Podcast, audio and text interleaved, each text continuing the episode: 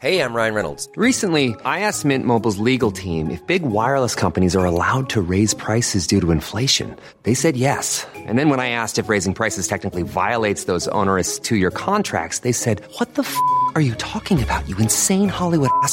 So to recap, we're cutting the price of Mint Unlimited from $30 a month to just $15 a month. Give it a try at mintmobile.com slash switch. $45 upfront for three months plus taxes and fees. Promo for new customers for limited time. Unlimited more than 40 gigabytes per month. Slows. Full terms at mintmobile.com.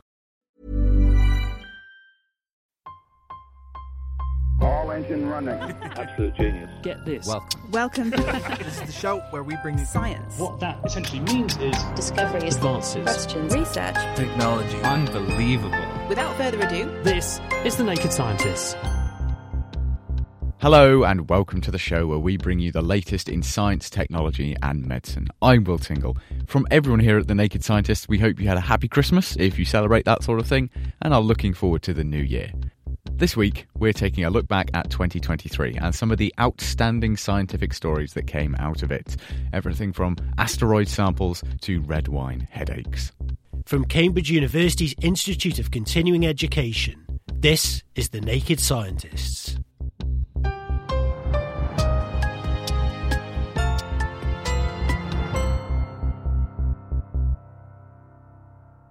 And what better way to fire us into this year's recap than with a bow and arrow? Europe's earliest bow and arrow, to be exact. In February of this year, a paper was released announcing the discovery of flint arrowheads found in a cave in France by Laura Metz, and pointed to the idea that this weapon was being used more than 50,000 years ago. Chris Smith asked the University of Cambridge's Emma Pomeroy about the findings. This study is reporting what is probably the earliest evidence for bow and arrow use in Europe from a site called Grotte Mandrin, and apologies for my French accent, um, which is in the Rhone Valley in France. And these are stone tools from a particular layer, layer E, that dates to about 54,000 years ago. And it includes these really tiny points that are less than one centimeter across. So what they've done is some really detailed analysis, including microscopic work to see what they were used for, and some experimental work to compare, you know, how these kinds of points would break when they're fired into something. And basically, they've concluded and, and shown um, really interesting evidence that these tiny points were likely mounted on the end of a shaft and used as a projectile. And it's significant because we know from recent populations who use bows and arrows, when you put a tip on the end of a shaft like this, those tips aren't effective uh, if the shaft's much wider than the tip itself. So these must have been on really narrow shafts. With a narrow projectile like that, they're not effective if you throw them. So that indicates that they must have been used with a bow and arrow. So this pushes back the date for this mechanically assisted technology in Europe by about 10,000 years, and also the presence of, of modern humans, interestingly, by about 10,000 years. And who would have been wielding these weapons?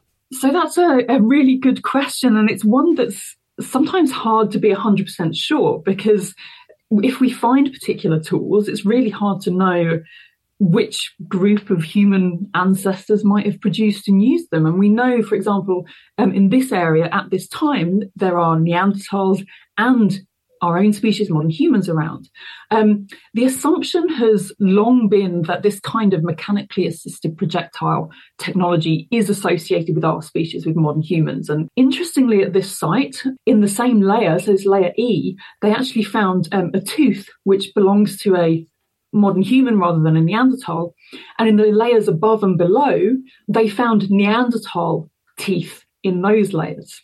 So, of course, the association between the tools and the teeth isn't necessarily saying, oh, well, that has to be that species that made it because their teeth are in the same layer. But it is quite suggestive that, you know, those are the, the kinds of humans that are around at that time, and so they're producing the tools. And, and similarly, for example, at uh, a site in Italy where we have some early projectile evidence as well, we have that evidence in association with modern human remains too. Not long after this time, Neanderthals disappear from the timeline. So do you think the two are connected? I mean, it's possible, and that's an interesting argument that is sort of suggested in this paper. So, Neanderthals really go extinct in, in Eurasia about 40,000 years ago. So, that's a good kind of 14,000 years more recently than these particular artifacts. But one suggestion they're making is that these are sort of early forays by modern humans into Europe with this more kind of complex technology, and that that might have played a role in giving them perhaps a competitive edge over Neanderthals. What do you think might have provoked the anatomically modern humans who, who engineered this technology to invent it in the first place? And why them, not the Neanderthals, if they were overlapping in similar environments, therefore presumably getting the same advantage potentially from these sorts of technologies, why did one not get it from the other or both invent it independently if it was so advantageous? I mean, that's a really good question. And that's something that um, sort of academics have debated about for a long time. And there might be various factors involved. So, one idea is that actually, um, anatomically, modern humans, our species, were capable of um, more innovative behavior and, and coming up with sort of new ideas and new technology more frequently than Neanderthals. There might be an element of chance in it as well. So even amongst different modern human populations, we know that not all of them had the bow and arrow and, and not all of them independently invented it in, in those that didn't already have it. I mean, you could also ask, and, and this is suggested in the paper, you know, why perhaps if these modern humans are turning up and they've got this really advantageous technology, why don't the Neanderthals who are in that region think, oh yeah, you know, this looks good. This is this would be good for us. We'll copy that and do the same. Or perhaps in this case as well, you know, we know Neanderthals and modern humans are, are using the same site, but the extent to which they actually encountered each other and had that opportunity to see what each other were doing and, and perhaps adopt that technology, that we don't know. Emma Pomeroy. Now, even now, the subject of COVID lockdowns is one that most of us would probably rather forget. But May of this year was the culmination of a lockdown success story, as during that time, one of the world's most remarkable fossil deposits was found by a husband and wife team, Dr. Joseph Botting and Dr. Lucy Muir. They spoke to Chris Smith almost all of the the fossil record misses the vast majority of animals because you only get the fossilized the bits that are the hard, the, the the mineral shells, the bones, the teeth, that sort of thing. But there are very very few places around the world where you can get by some sort of fluke of chemistry, the preservation of soft tissues, entire animals, um, extremely delicate structures. And we've found, stumbled across a site like this near our home. Lucy, how did the two of you find this? Was this just at one of those lockdown walks? Well, we actually found the site about 10 years ago and had done a bit of work there collecting fossil sponges, which is what Joe worked on. And then it came to the lockdown. Joe thought, oh, I'll go and get a few more specimens from that quarry, then I can write up that fauna. So he went out, hammered some rocks, and found a little uh, worm tube with tentacles coming out. And at that point, we knew there was a lot more there than just sponges. And Joe, the, the quality of what you've got is it is it because the the, the preservation is so good that you've got insights at, at very very detailed levels, or is it just that there's such a huge diversity there, or is it both? It's both. Yeah, we have um, something like 170 species, we think, so far. But the point is, it's everything. So we don't seem to be missing any major parts of the ecosystem. We've got everything from tiny little worms to little crustaceans to strange tentacled monsters. Uh, mostly they're just one or two millimeters long, but they're. Um, but the detail within them is absolutely stunning. It goes down to micron scale, so a thousandth of a millimeter resolution in some of the features that we're seeing. We've got a little arthropod that's um, two millimeters long and preserves its brain and its optic nerve and the eye, and another one with a gut that's 20 microns wide, you know, 20 thousandths of a millimeter. It's just extraordinary. You mentioned, Lucy, and Joe, the fact these are very, very small. I was staggered when I read your paper to learn that because you're, although you're honorary academics at a nearby institution, you basically had to crowdfund to buy a microscope to do this work. You've done this as almost citizen scientists. Yes, that's right. We very soon realised that our small but adequate microscope just couldn't visualize the things that we were finding. So we actually tried crowdfunding to get a good microscope and a good camera. And people were incredibly generous, and we raised £18,000 and got two microscopes and two good cameras. So we can actually photograph the fossils, we can publish papers about them so that everyone knows about them. That's that's a microscope each, isn't it? Fantastic. And Joe, um, this assemblage that you've got dates from about 462 million years ago. What is the importance and relevance of that point in the timeline? Yeah, this is an interval um, which is very important in the evolution of life. It's before the origin of land plants, before there was anything living on land, but after a period called the Cambrian, when we have a lot of these faunas that tell us how the first animals got going. But it's in a sort of gap in the record where we know life was diversifying spectacularly, that ecosystems were getting much more complex.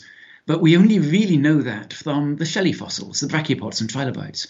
So this falls into this gap and fills in a huge hole in our knowledge because it's telling us what all the soft bodied animals were doing at the same time. And Lucy, do you know why what you found is there, as in why it's been so well preserved and why you've you've still got it for you to find today? Short answer is that's some of the work we're going to be doing over the next few years. We've got some ideas. We know that the fossils, uh, well, the animals that became the fossils were buried alive, probably by sediment slumps. Uh, and we think there might be something a bit odd about the seawater chemistry because we don't normally see this type of soft tissue preservation at this age. So the uh, area was a volcanic island complex. So we think maybe all the volcanic activity made the seawater chemistry a bit odd and that somehow allowed things to become preserved that would normally just have rotted away. In your paper, Joe, you point out a lot of the animals are juveniles. So, is it that this is this is just the right place for young animals to be reared? Is that why you think that that volcanic island complex is, is got so many juveniles in there, or is there some other reason why they're so heavily represented here? It's actually very difficult to interpret this because there's only one species that we can be sure we're looking at juveniles, and that's a trilobite that normally gets up to about six centimeters long, and here it gets up to five millimeters. Everything else, including a lot of these strange soft bodied things, are actually the same sort of size, a millimeter or two, as they are in the modern, and much smaller than they were in the, the Cambrian before it. So we think that possibly it was an ecosystem maybe attached to undersea boulders and so on, where you have a small sort of forest, if you like, of uh, little encrusting creatures, and only small animals could really fi- fit into the ecological niches there. So the adult trilobites were off living somewhere else, but they they left their uh, their juveniles to grow up there. But we don't know at this stage whether a lot of the other small crustaceans and so on were juveniles or whether they're actually adults of the same sort of size as they are today. It's going to be quite hard to work that one out. We're just going to need a lot more fossils in play. Joe Botting and Lucy Muir, thank you very much.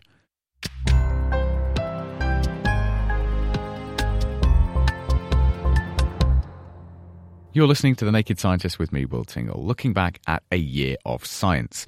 Now, perhaps the most prominent advancement in any scientific field this year is AI. There's been an explosion of possibilities and implementation of artificial intelligence and machine learning across the whole of the scientific spectrum and the medical world was no exception. In May, a new type of artificial intelligence technology that could cut the time cancer patients must wait before starting radiotherapy was pioneered by Cambridge University researchers. The technology was trained to recognize and highlight the healthy tissues on a patient's body scan that the X ray radiotherapy dose needs to avoid hitting.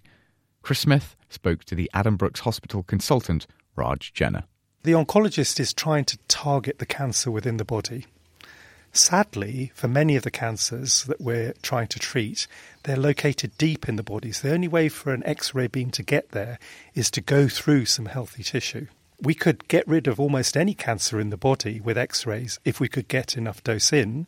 The problem is, is you have to go through healthy tissues to get there, and that limits how much you can give.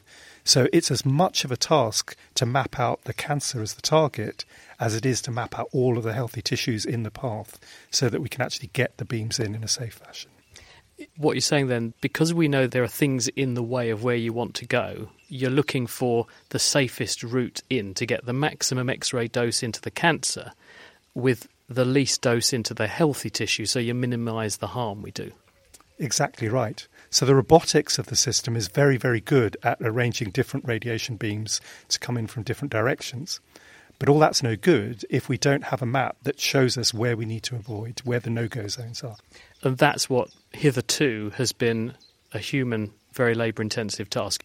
Exactly. So for for an oncologist working on this, depending on where the tumor is, it can take anything between 25 minutes to upwards of 2 hours to mark out all of these healthy tissues. So we were looking to try and accelerate that with the AI. How does it work? Well, what happens is once the patient is scanned, the data goes off through a safe mechanism so that we can run our machine learning algorithm and what's returned to the oncologist is a scan but with extra smarts because instead of just having the image to look at, they get the image plus already we have marked out all of the healthy tissues. And that means that overall the oncologist using this technology can go about two and a half times faster. That's what we see as a sort of real world acceleration by introducing the technology. How does the AI do that? How does it know what is the healthy tissue in the first place? So it has to be trained, just as we all have to be trained. So we had to build it, a data set, in each case of about 150 patients. And for each of those patients, we had experts mark out exactly where the healthy tissues were. And then it took hundreds of hours to train the best model that we could. And then once we did that, we started evaluating its performance. When we got to the point where we were seeing performance that was starting to match human performance, then we knew we were onto something. I was going to say, having built the system, did you then give it an exam to do, as it were? You compare it with you versus it to see if it can do a better job almost than you can. Exactly. So, what we did, we gave our oncologists the preparation work. In some cases, it was done by the AI. In some cases, it was done by their colleagues. And we didn't tell them which was which. And we actually found that in two thirds of the cases, they actually preferred to start with the AI rather than their own consultant colleagues. And that's when we really knew we were onto something.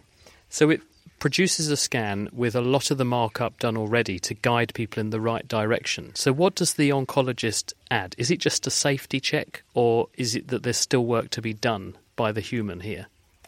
So, the system hasn't learnt to mark up a tumour. Tumours are much more complex and varied. Our normal tissues follow a very set pattern, so it's quite easy to get them to learn that, but it's an order of magnitude more difficult for them to learn how to segment a tumour.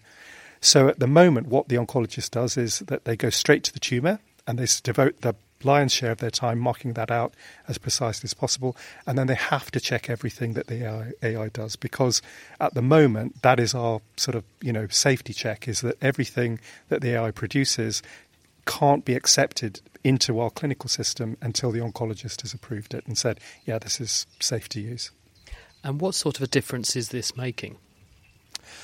Well, we have introduced this and other technologies into our workflow at Addenbrooke's, where nationally we have a 31 day target between being told, right, we're going to go for a radiotherapy plan and actually starting it. In Addenbrooke's, for the fastest growing tumours, we're aiming for 14 days. And actually, we're aiming to go even faster than that. We'd like to get it down to five days if possible. And it's these sorts of technologies that, that help us do that.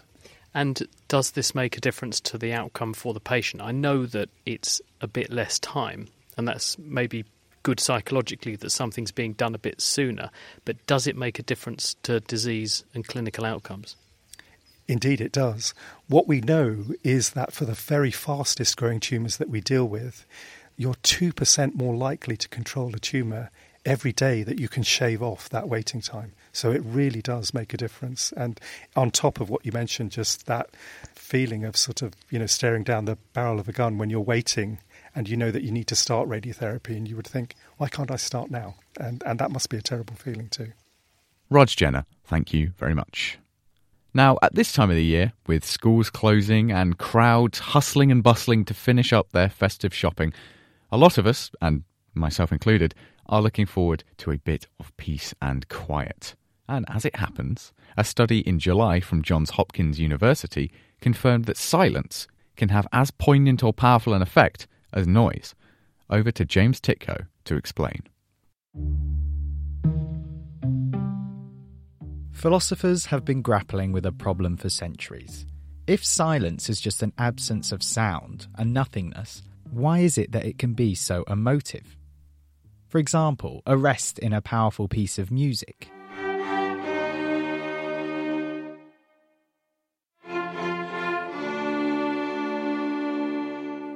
or ducking into a quiet space from a busy street.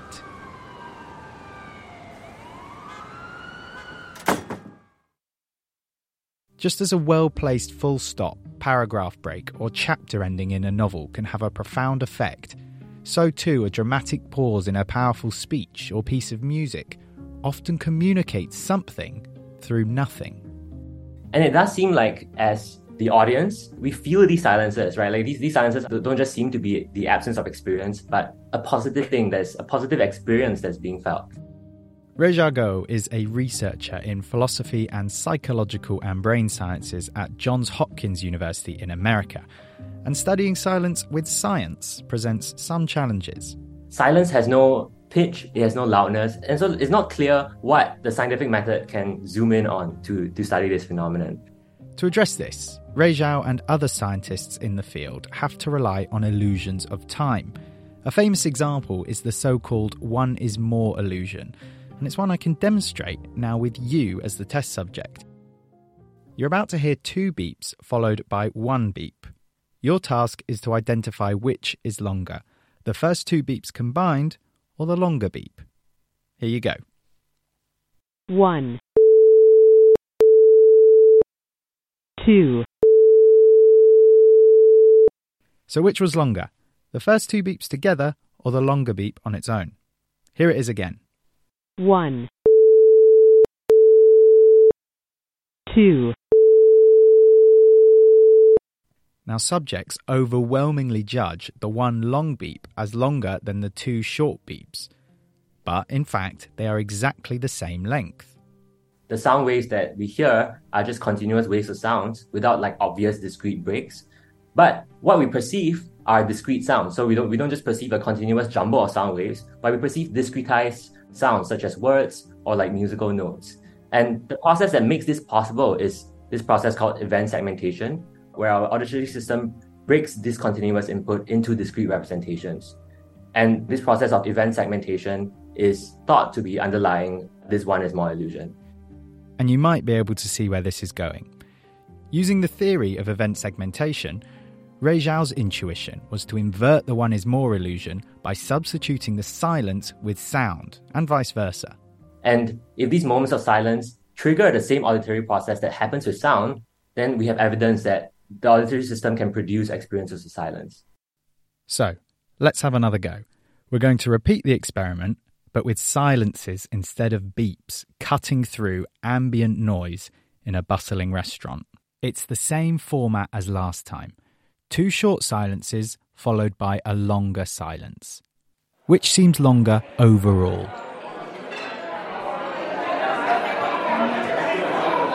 One.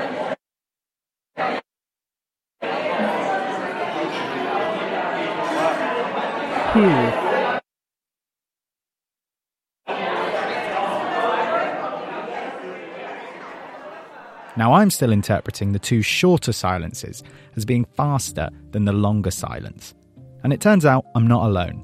The results of, of our experiment was that subjects judged the one silence to be longer than the sequence of two silences, and that the proportion of subjects that did so were exactly the same as the proportion of subjects that judged the one sound as longer than the two sounds. Our results about silence challenge common conceptions of perception, of hearing more specifically. We generally think that perception is about seeing stuff out there in the world. When we hear things, there must be a sound for us to hear. When we see things, there must be objects out there for us to see. But what our results seem to suggest is that our auditory system can produce perceptual experiences even when there's nothing out there in the world to be perceived. What next? Have you got any follow up questions or research planned to enhance our understanding of this topic even further? I think it's still an open question whether we can positively hear pure silences, not in contrast with sound, such as silences heard during meditation or silences heard when it's late at night and you're gazing at the stars and there's no sound. We also have ordinary experiences of visual absences, such as when something moves moves across your visual field and then suddenly disappears. And we have some current work try to ask whether the one is more illusion also happens with visual disappearances. Well, we anticipate the findings of that study with a lot of interest. Thank you so much.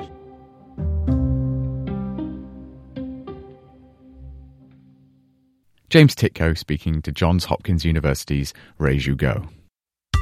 The Naked Scientists podcast is produced in association with Spitfire, cost effective voice, internet, and IP engineering services for UK businesses. Find out how Spitfire can empower your company at spitfire.co.uk.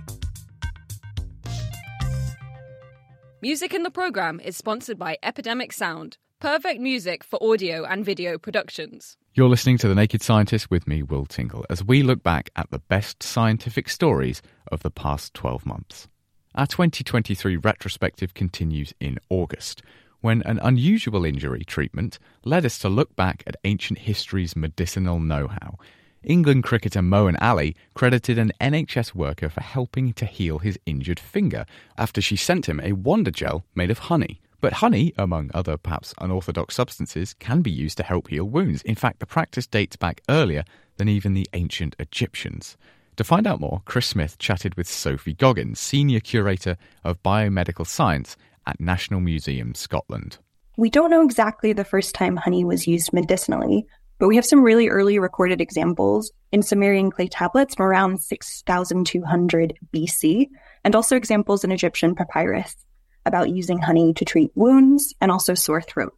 But historic use of honey has kind of been seen across the entire globe, from Greece to the Romans to the Mayans to Babylon. Do we know what they were doing with it? And were all those practices roughly the same? They may not have known why exactly honey was helping, but they certainly knew that honey was helping to heal wounds. So we now have the benefit of knowing that honey is an anti inflammatory and antibacterial and also has the great benefit of it provides a damp, or I know people hate this word, but moist environment uh, for wounds to heal, which actually helps them speed up healing and less likely to scar, which are both things that are recorded of honey being used to treat wounds. So they would have smeared it on when they had some kind of laceration or some kind of penetrating injury. Honey would have just gone yes. on almost out of the jar. yes, I think out of what I imagine were quite beautiful jars and what maybe we call today a poultice, also in something that people might remember or recognize, also being used in hot water uh, with citrus to help with a sore throat. Did they document why they thought it might be working, or were they just comfortable with the fact that this appears to work, we'll just use it? Writing about medicine of that time is very much more like an instruction manual. They're not giving us a lot of insight into why they thought things, but what they would use to treat certain diseases. I should also say some from that time are a little bit less helpful than our honey example. I mentioned leeches in the introduction because that's the other one that's got a little bit of ick factor, but also is a great story in the telling. And it really works. Plastic surgeons use leeches to get the blood out of bits of tissue that otherwise would, would suffer from what we call venous congestion. So we know that this is the real deal. That also has a rich history, doesn't it? Yeah, so there's examples of leeches depicted in tombs from ancient Egypt around 1400 BC. But a particular record I like is a medicinal record uh, from 50 AD by Pliny the Elder, which recommended leeches to be used for treating hemorrhoids, which I imagine would work, but would be quite an experience. Uh, quite uncomfortable, I should think. wow, uh, I'm not really sure what to ask off the back of that. But did, did, again, did they did they use them consistently? Because we know that it works in the modern era when we're putting bits of the body back together because the problem isn't getting blood into tissue, it's that the blood gets in and can't get out. So surgeons tend to like leeches because they'll draw the waste blood away from tissue, which means more fresh blood goes in. Did our ancient historical ancestors did did they know about this sort of practice or were they just doing it because it seemed again a bit magical and occasionally someone got better so they thought well well let's do this well Galen of the Four Humors fame was a big fan of leeches in order to balance the humors, so to remove blood from the body. But I would say they hit peak popularity, if you can, in around the 19th century for the same type of thing, just to remove blood. Hemorrhoids, but not hemorrhoids that time. I, had, I hadn't heard that before till, till you brought you'd it. Hope, you'd hope not. Are there any other examples of things a bit like leeches from history? where you can find that there's actually quite a, a long history of its use, but it turns out to be quite a valid treatment and is still in use today? Yeah, so one that springs to mind is cloves and clove oil, which have been used in dentistry for hundreds of years and before that um, in traditional medicine. So clove oil is kind of cool and contains a chemical called eugenol, which might help decrease pain and also fight infection. So it's why you often are told to dab clove oil on a wound in your mouth. But that chemical is actually used in dental preparations for sealing root canals and also for pain control. Amazing. We know that people are increasingly getting interested in folklore remedies and, and they're going and talking to indigenous people about indigenous solutions to various diseases. And that's how a number of new medicines have been discovered, uh, in, in inverted commas. Are any projects underway to data mine historical texts to look for lost treatments or, or lost antidotes to, to various things so that we can discover things in writing rather than just currently in use? Ooh, I don't know, but I absolutely love that idea. I always say as a curator, I love people looking to history. And the idea of people looking to history books could always be a great starting point or inspiration for any research project. Sophie Goggins. In October came the announcement that was touted as the biggest breakthrough in cervical cancer treatment of the past 20 years, cutting the risk of women dying from the disease or the cancer returning by about 35%. Chris Smith spoke to Mary McCormack, lead investigator of the trial at UCL Cancer Institute. The gold standard is weekly chemotherapy, the drug called cisplatin, and daily radiotherapy for five weeks. And that's the external component of the radiation, and then internal radiotherapy, or also called brachytherapy. So it's those two components and a drug delivered once a week. That is still, you know, uh, the gold standard, and it has been for 25 years. And when you do this, hitherto we've been achieving about a 70% success rate. Well, from trials that have been published in the last couple of years, we could expect that seven in 10 women would be alive at five years. And where did you think there was a gap in terms of the treatment regime then? Where did you try and intervene differently? The main problem we felt was that the cancer was coming back outside of the area that was treated with the radiotherapy. So we could treat the area where the cancer was, treat the draining lymph glands, and the cancer would come back, for example, in lymph glands in the belly area, or it might come back in the lungs. So it would come back somewhere else. That was really the problem that we wanted to tackle. And how did you try and do it differently then? We put a new twist on an old theme.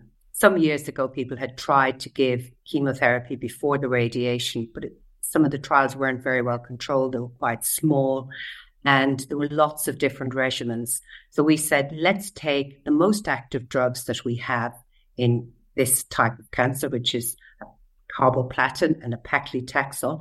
Let's put those two drugs together. We know they work well. Let's give them every week because that then doesn't allow the cancer cells time to recover.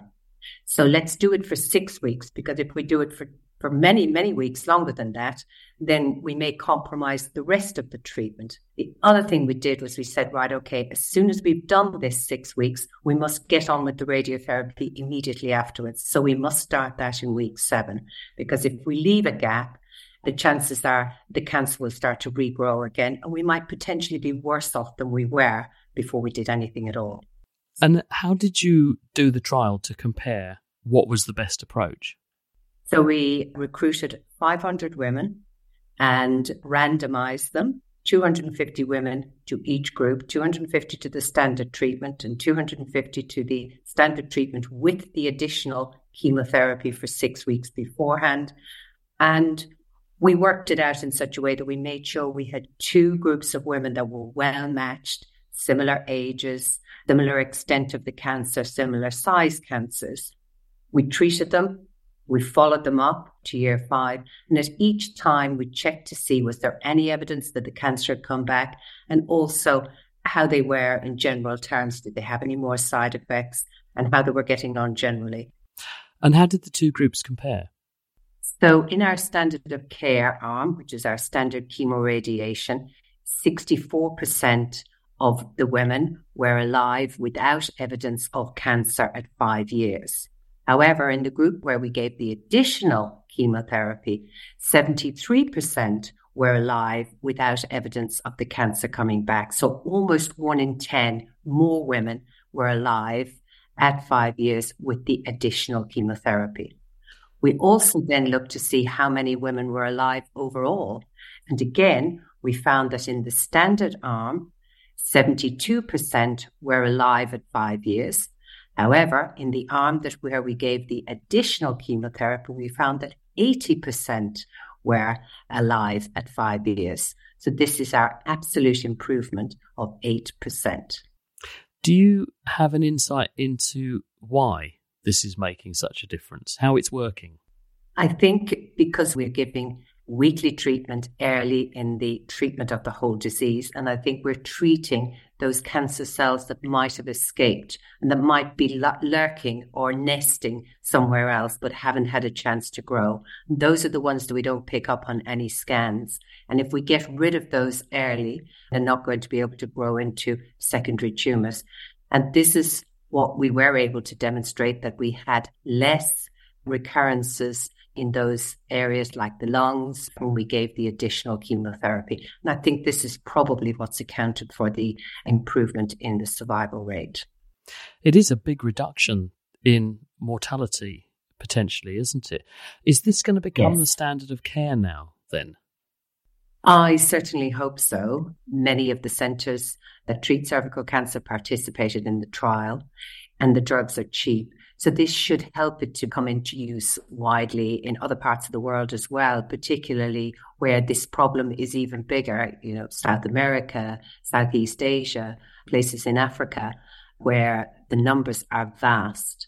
And if they can improve a one in 10 extra women alive at five years would make a huge difference there. Mary McCormack there.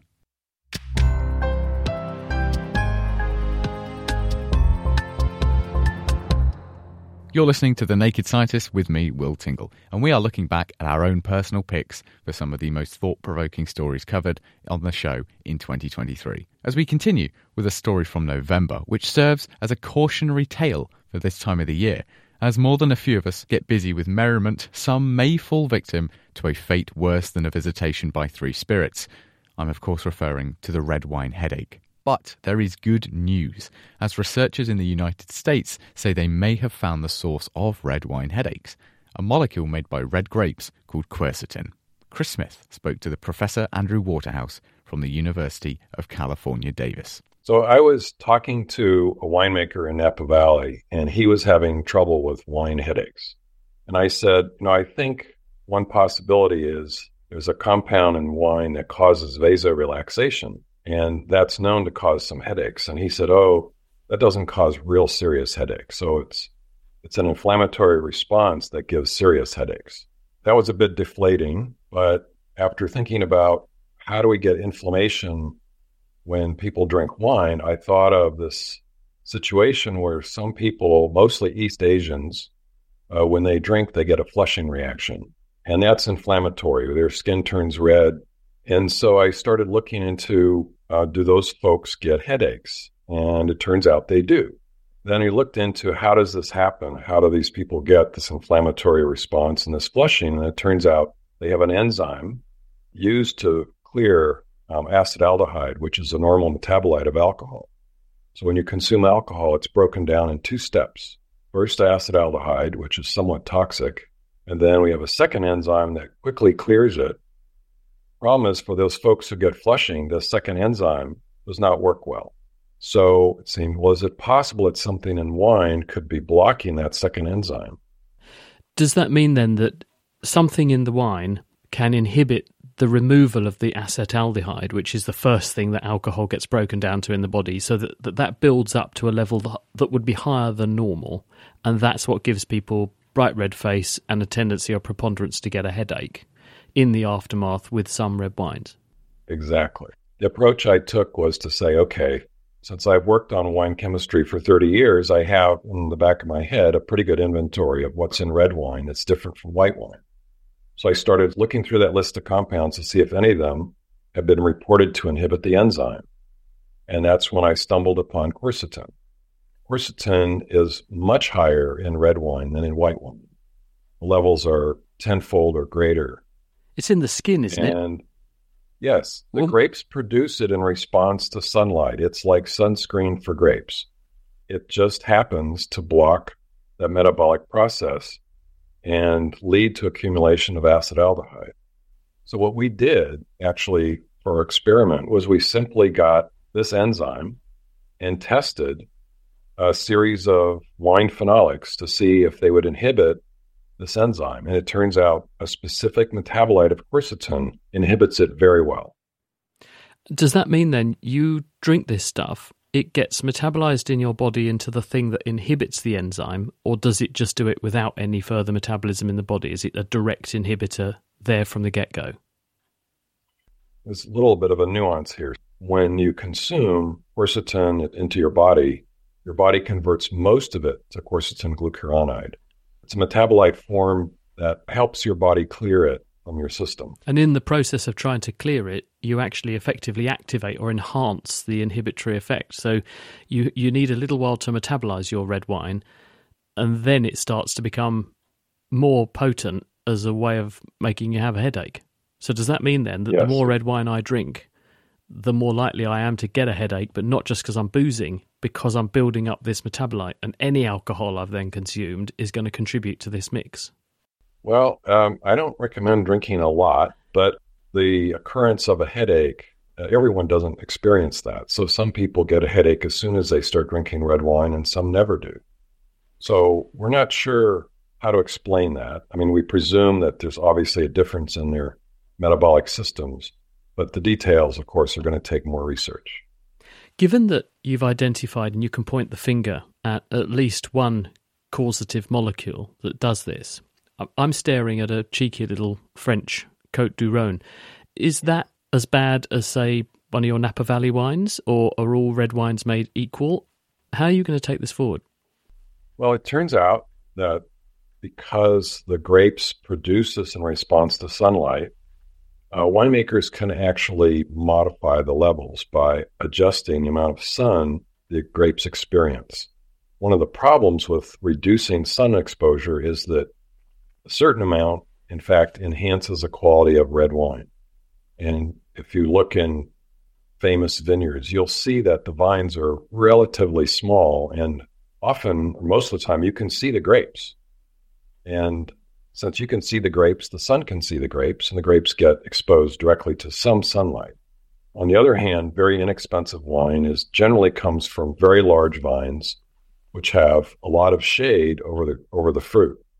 Uh, they need all that all those leaves to produce enough sugar to ripen the fruit because they usually have a large crop.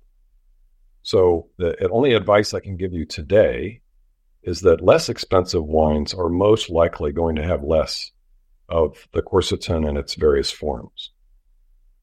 So, can you share with us your favourite tipple as as a wine chemist? You you must have one that you're prepared to put your name behind, either extremely worth the headache or one that definitely doesn't go headache positive.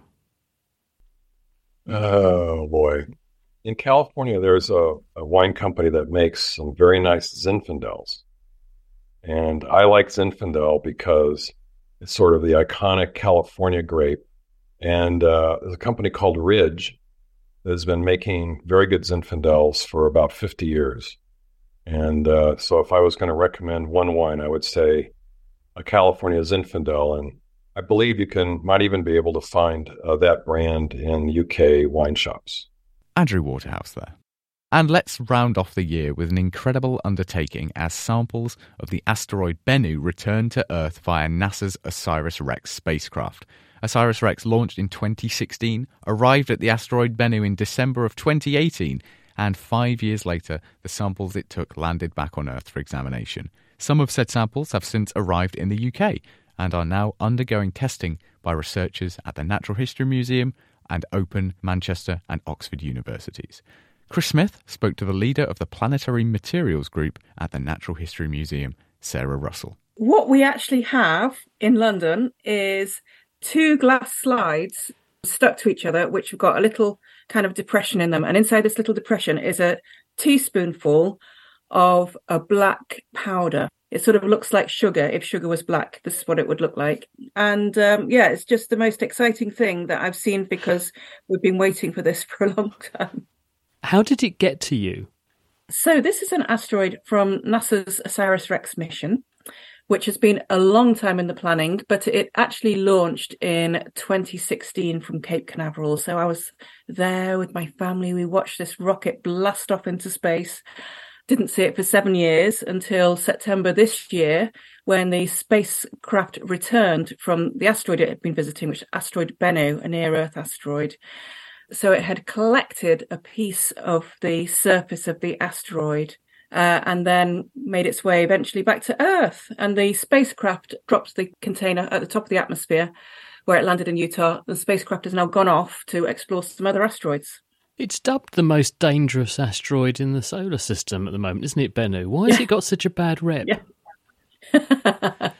well, so Bennu is what's called a near Earth asteroid, which means it orbits the sun in a similar path to that of the Earth. And every so often it gets really close to Earth. And there's a chance that in 200 years or so, it might even impact the Earth. But the odds of that happening are actually really, really small. But um, the probability of that happening, as well as its size, mean that, yeah, it has been dubbed the most dangerous object in the solar system. So one of the aims of the mission was to learn more about its precise orbit so we can work out exactly what its path would be in the future and also bring this material back to Earth so we can learn more about the properties of the material. So if we ever do need to deflect it away from Earth, we know what we're dealing with. And what are we dealing with? What can you tell from your initial looking at this?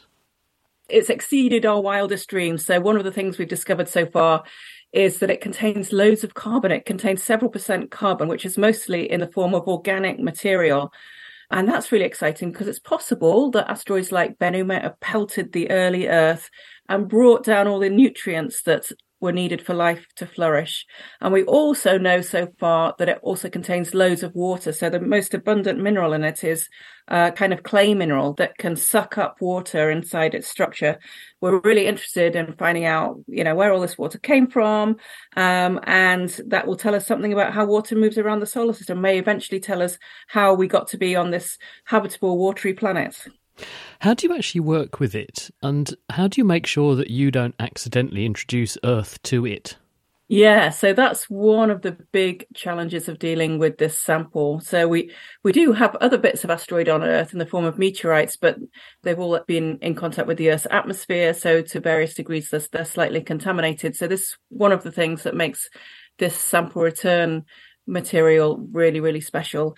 Uh, and so so far it has not been in contact with the Earth's atmosphere at all. So we keep it in a nitrogen box and we handle it by putting our hands into these big thick rubber gloves which go in to the box and then we can manipulate it that way And what sorts of tests are you doing? I, I know you're, you're giving some details about the composition and things, but many laboratories could do that. So, what special extra pizzazz is your skill at the Natural History Museum going to bring to this party?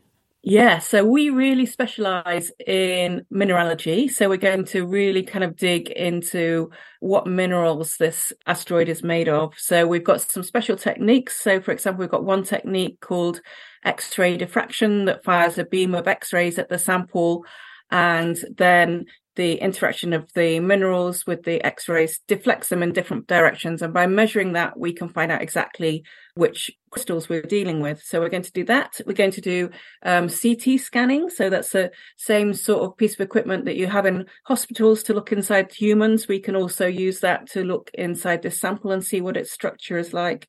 And we'll also use electron microscopes to look in really fine detail at what it looks like and also find out what its chemical composition is that way And I know you're saying that by CT scanning it, you get some clues as to the structure. Does that tell you Mm. anything about the structure of the thing it came from? Because that, at the end of the day, is one of the Mm. things you said was a goal here to try and understand more about the parent body and the risk it might pose. But does that tell us anything more about Yeah. what it was doing out there in the solar system right back early in history?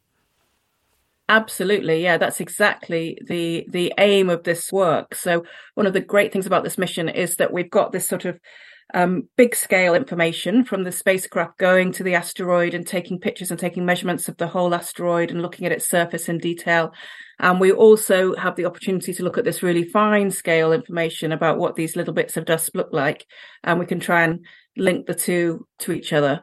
One of the things we found when we looked at the surface of the asteroid was that it, there are actually several different kinds of rocks on the surface, which suggests it's actually a kind of rubble pile made up of different boulders, uh, some of which might have come from other asteroids. So it might be that we can actually sample loads of different asteroids by looking at our little grains one by one.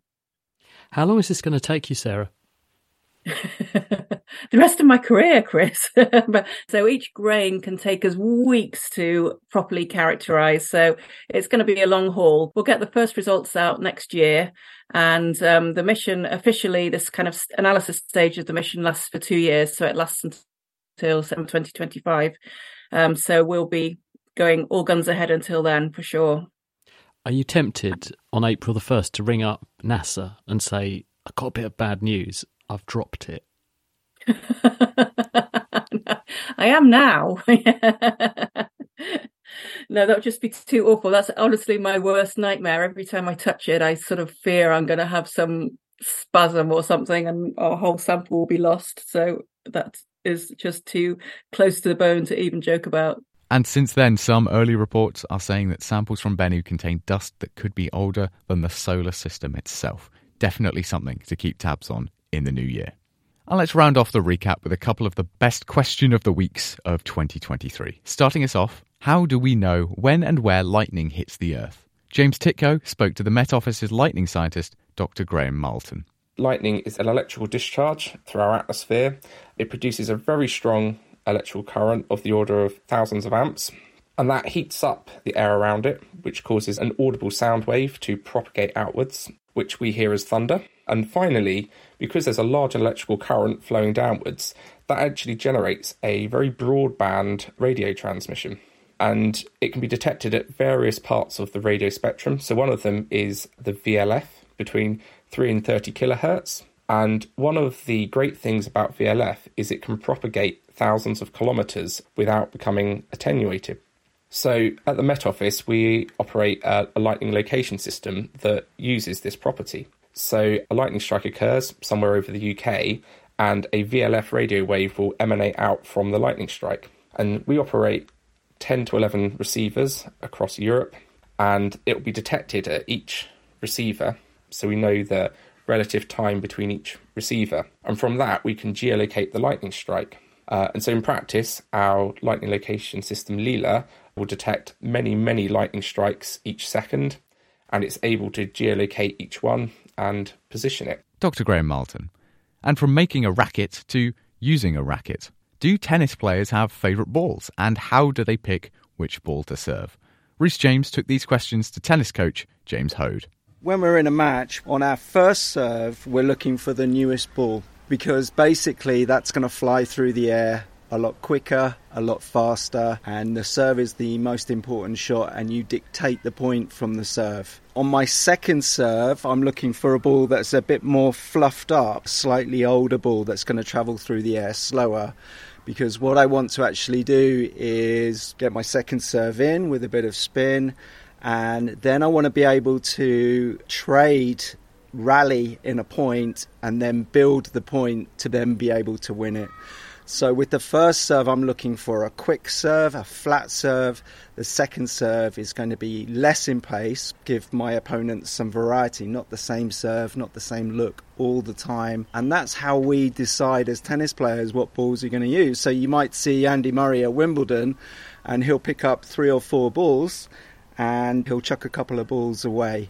But his first ball will be the newest ball because that is the most important shot. Get a short return and then build on that and maybe come into the net to volley to finish the point. So, how are you recognising the differences between the balls? What is it that you're spotting on the balls? Okay, so um, I'd be looking for the print on the balls, how new that looks for a first serve. On a second serve, I'm maybe looking for a little bit more wear on the ball logo and definitely some more fluff on the outside of the ball. If you can see this ball here has got a little bit more fluff around the, the edge of the ball, so that's going to be a bit slower. That's going to be my second serve ball. And then this ball here hasn't got so much fluff on it and it's going to travel through the air quicker, so I'll be looking to hit a first serve with that ball. And when the players are discarding the balls, What is it that they're doing? Is it psychological? Is that science involved? Are they trying to find a ball that they maybe won a previous point with? Andy Murray is a great example of this. He's super fussy over the balls. If he's won a point with the ball, he'll deliberately ask the ball boy or the ball girl for that ball. It's definitely psychological, I think. If you've won a point, you're like, right, give me that ball back. That's a good ball. Self confidence is huge. James Hode there. Well, that's your lot for the best of 2023. It's been a pleasure to bring you all of the breaking science news. Here's to 2024, whatever may happen. Thank you all very much for listening. Thanks to everyone that featured on our shows. And if you were looking to give us a belated Christmas gift, you can always support the show by donating on our website. We've made it very quick and very secure. The link is nakedscientists.com forward slash donate. Next time, as we enter the new year, we take a look ahead at what we might expect to see in 2024 in the fields of AI, climate, and space. Do join us then. The Naked Scientist comes to you from the University of Cambridge's Institute of Continuing Education. It's supported by Rolls Royce. I'm Will Tingle. Thanks for listening, and until next time, goodbye.